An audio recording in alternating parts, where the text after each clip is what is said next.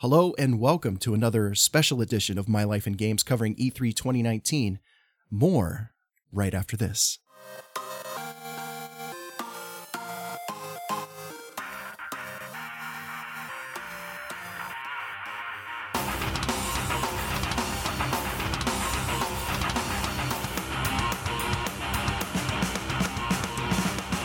You know, it seems only like yesterday I experienced my first bout with CD Projekt Red, and that was due to the recommendation of a friend of mine who said, Hey, Sage, I know you love story driven games, and this is one you should definitely check out. My experience has been with Knights of the Old Republic, and before that, my very first MMO RPG experience on Sega Dreamcast with Phantasy Star Online. So I was skeptical, to say the least, when I'm recommended a new game. You never know how it's going to go, and, and certainly the uh, the recommender feels the same bit of trepidation. How are they going to take it? Witcher 3 to this day is a game that I play through often and go back to play the DLCs as well. I look at it as fondly as I did Knights of the Old Republic. I thought this was a great opportunity to see CD Projekt Red's talk at the Novo while we were at E E3 2019. And I was curious what is behind the draw to CDPR's story driven games? Our, our philosophy always was that, first of all, it's personal. So I, I co-founded the company with Michał. Michał is still one of the key shareholders. Uh, we are in touch. He's not uh, at the company active anymore. But uh, in terms of the board, we, we are a group of friends working together for 15, 20 years. Um, mm, also, we control a significant part of the company, so we have full control of, of, of, of our fate. And I think this is fundamental to what we're doing because um, uh, there's nobody telling us what to do. These are always our choices, and um, I think that's that's why we can we can take very brave decisions, both creatively and and on the business front. Like, uh, and it, it, it's not that I'm so smart right now because that's uh, that's uh, how I am. it's because we learned it the hard way. So um, obviously we've built the company step by step, bit by bit. And if you look, for example, at Witcher One, uh, we needed financing towards the end of the project, and uh, we had to do uh, sort of a publishing arrangement. I mean, we kept all the intellectual property uh, rights and uh, full creative control, but we had Atari as a, as a publisher. And things we were struggling with, like the box and what goes into the box. So the mm, initial launch edition in the West and in the US was just a DVD box uh, with an O-ring, slip-on, and the Eastern European one, when we had full control, were like four DVD boxes uh, with uh, soundtrack, with a huge game compendium. So um, you know, we're learning sort of um, incrementally uh, that if we want to really deliver what we want to deliver, we have to have full freedom across across the whole sort of production process. So from the mm, inception of the idea and, and deciding whether we want to go ahead with it or not, to the moment that the gamer holds the game in his or her hands, or right now on a hard drive, because uh, a lot of us is downloading the game. So I think this is fundamental. We, we do everything ourselves. So if we suck somewhere, it's on us. It's nobody else to blame. But if it's a success, it's the success of the people and of the teams. And, and we are, actually, I am immensely proud of it. CDPR is singular and unique with narrative and storytelling, and we've seen developers chase the flavor of the month all too often at the detriment of uh, continuing a series, especially. My personal experience with Witcher 3, when I saw that there were DLCs coming out, DLCs are. I've never had one that satisfied me 100%. There's been great DLCs, and there's some that I'll remember always. Witcher 3 was the only one that gave me that continuation of a story and a lot of it to satisfy uh, my need. And it stayed true to the story that came with the initial release of the game. But all too often, as new genres of game, we think more recently of Battle Royale, developers change up their style. They change the genre of game that they're known for building, and it turns into something completely different, either for good or for bad. does the evolving developmental landscape affect what we see in CDPR's future? I think um, actually people, and that's what Keanu said on stage, that he was drawn to a fascinating story, and, Yeah. and I think that's that's the beauty of uh, of, of the games we are doing. Uh, I think people always love great stories, and we're great storytellers. So uh, uh, uh, I, I I don't think this is going to change anytime soon. Right. And the development of technology it will, will just allow us to to deliver it to, to, to, to more gamers all around the world. It's, it's someone who cannot afford a console or or or, or, or you know high spec PC.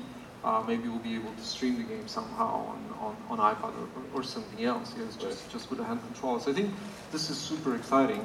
In terms of the of the online experience, I mean, we, we have some R and D. We definitely would like to learn. And obviously, Gwent, our our Witcher card game, it, it, it's a it's a huge learning lesson uh, for us in terms of how to operate a live game and, and how to get constant updates.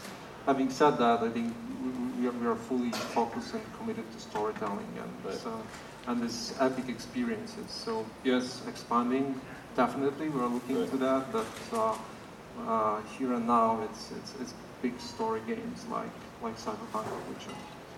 But uh, wow. Witcher 3 DLCs included Hearts of Stone and Blood and Wine, with nearly 20 hours of additional content. Most would say, like me, I always wanted more story, but the DLCs did carry a weighty sum of content. They really did. Witcher 3 maintains a fan following today, and we always want more Witcher 3. Who doesn't? Is it safe to assume we'll see similar expansions in Cyberpunk 2077? We're a well-organized company. We have a roadmap. I didn't say anything else. But it's always this like, hey, so what's going to be in the fifth expansion? Right. Let me tell you. No, no. That's, no. No, I'm just, but I'm curious about the cadence of. Uh, I mean, yeah, we, we, we, we have a solid plan, but, but as I mentioned with The Witcher 3, what we've learned is that uh, we have to put uh, all we have and, and then some to, to finish the game and get it in front of you guys. And then obviously, you know, we, would love to have more, but uh, also I think it's, it, it- it's interesting uh, mm, uh, from sort of marketing PR standpoint, and uh, we do not want gamers to lose focus. Let's let's talk about the great thing that's coming and not the thing Yeah. after it. And um, I think there will be there will be so many things to do and so many different ways uh, to, to explore CP. Like because on top of the uh, of the open world uh, and the interactive story, we have the full character customization. So you know you can you can really be who you want to be in the game. And, and then we have uh, the freedom of gameplay, so three, uh, uh, I mean the fluid class system, and, and so the way to, to tackle quest will be very different than The Witcher, and uh, I think there will be a lot of sort of repetitive tank, uh, takes on certain quests. Okay. But yeah, we, we definitely would like to tell more stories in, in Cyberpunk. Yeah. My mind wanders back to Witcher 3. Could there be more in development simultaneously? Yeah, I think you know we, we have a plan, but I think what's what's uh, He's not gonna share it what's, Yeah. Okay, let me go home.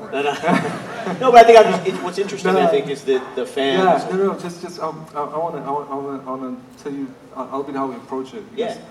Obviously, we have a plan, and uh, we know what we want to do. But then we look at things, and and uh, actually, we are, we're really looking uh, how gamers uh, uh, uh, receive what we release, how they like it, and and then we actually tweak the plans. Um, so yes, we would laugh at certain points to tell more stories uh, about The Witcher, but when and how, I cannot tell you now. So it is the CP now, and then once we finish the game, and uh, hopefully uh, you guys like it, uh, then we see, okay, so that's where we are, that's what we've learned, and right now we're, we're, we are taking it further, because one thing which, which, which, which I hope is visible, we are not a games factory. Um, we treat games as an art, and uh, we want to mm, push the bar, bar higher with every single game release. So it's not about getting Witcher three and a half out there, which would, would be fairly easy. Of course, it, it's still very difficult, but I know using the same engine, telling the same stories, uh, technology is established. and, and making a quick dollar. That, that's not about it. That's why we are working on CP right now. And, and I think this will open a lot of new possibilities for us, and we'll learn a lot in due course, and then we'll be able to take this learning and hopefully, you know, work on, on, on more great stuff. So ultimately, it's about delivering new amazing gaming experiences uh, with stories and, and, and pushing the, the, the, the, gaming and the gameplay further. I think it's, it's, it's a very vague statement, but this is really our philosophy. And actually, like, I'm, I'm, I'm quite often laughing that if we would film our board, board meetings, it, it could be perceived as a freak show because some, people expect it to be like, you know, serious guys sitting in suits and, and you know, making some calculations yeah. in Excel. There is a master plan. And sometimes we turn things upside down and throw things away. And, you know, we really play with it. For us, for us it's fun. And um, so we really want to, uh, to do kick-ass stuff. And, and uh, at, at a certain moment, if I think if one be able to do it, this will become really boring. So, so expect the unexpected. All right, so Cyberpunk 2077 is sounding good. In comparison to Witcher 3, I'm hearing all the right things that I need to hear from a developer on this new game, on the amount of storyline, the amount of immersion, the content release. While they can't say everything that I would like to know, they are saying a lot of the right things. But what about scale? will the scale of Cyberpunk 2077 in terms of narrative and storyline and game experience be similar to Witcher 3? So actually, we had uh, we had discussion asked a lot, and as the game is not uh, finished, yeah. uh, it's not finished. It's, it's really hard to give you a number, yeah. and also um, I think first of all it will be huge, so no shortcuts here for sure. And then the exploration is not only vertical but horizontal uh, right. with the microsaves. Yeah. So actually, we'll have to have things really close to be able to, to, to, to, to, make any calculations, and then it will highly depend on the gameplay style. So uh, it will be probably different when you'll be just uh, butchering through uh, with, with a strong solo and, and just shooting your way through the game, and it will be different when, when you'll be hacking uh, uh, as a netrunner. So, so, so very different experience. From like a dialogue perspective, do you have a sense of like how much story? Yeah, it's it's huge. I think yeah. Witcher Witcher rich kind of story. So yeah. yeah. Witcher Three is my first experience with CDPR, as I said earlier, using that as a base model for comparison helped put a universe like uh, Cyberpunk 2077, which again, not a game I would normally be drawn to into perspective.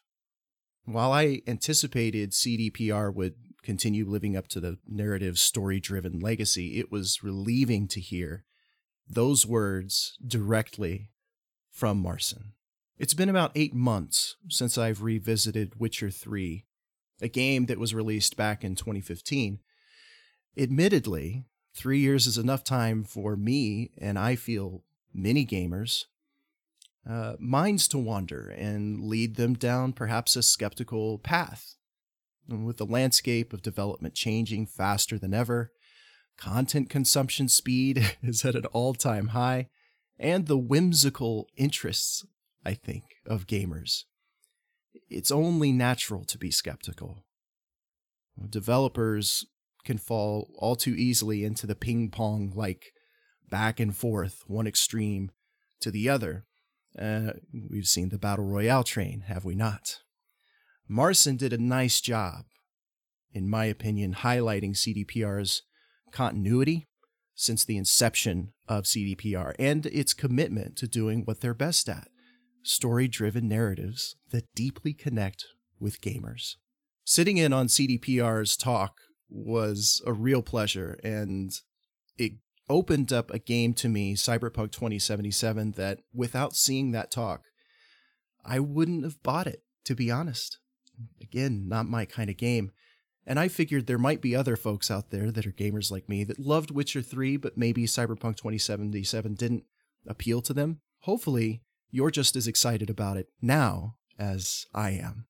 Our E3 coverage continues with some more special episodes that will be uploaded this week.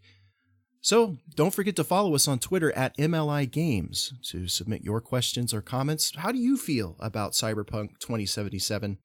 And if you only played Witcher 3, did this episode help bring a little hype to you about Cyberpunk 2077? I would love to know. In the meantime, have a wonderful day and keep an eye out in your feeds. There's more E3 2019 news coming your way from My Life in Games. Have a good one, everybody.